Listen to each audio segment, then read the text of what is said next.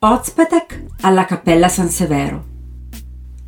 La scena finale del film è girata nella Cappella San Severo, dove ben visibile è la meravigliosa scultura del Cristo velato, anch'essa nel centro storico.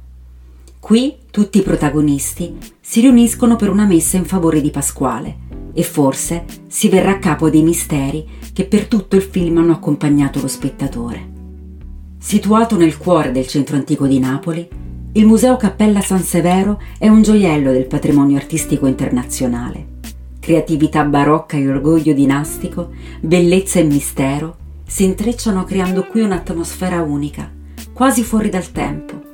Tra capolavori come il celebre Cristo velato, la cui immagine ha fatto il giro del mondo per la prodigiosa tessitura del velo marmoreo, meraviglie del virtuosismo come il disinganno ed enigmatiche presenze come le macchine anatomiche, la Cappella San Severo rappresenta uno dei più singolari monumenti che l'ingegno umano abbia mai concepito.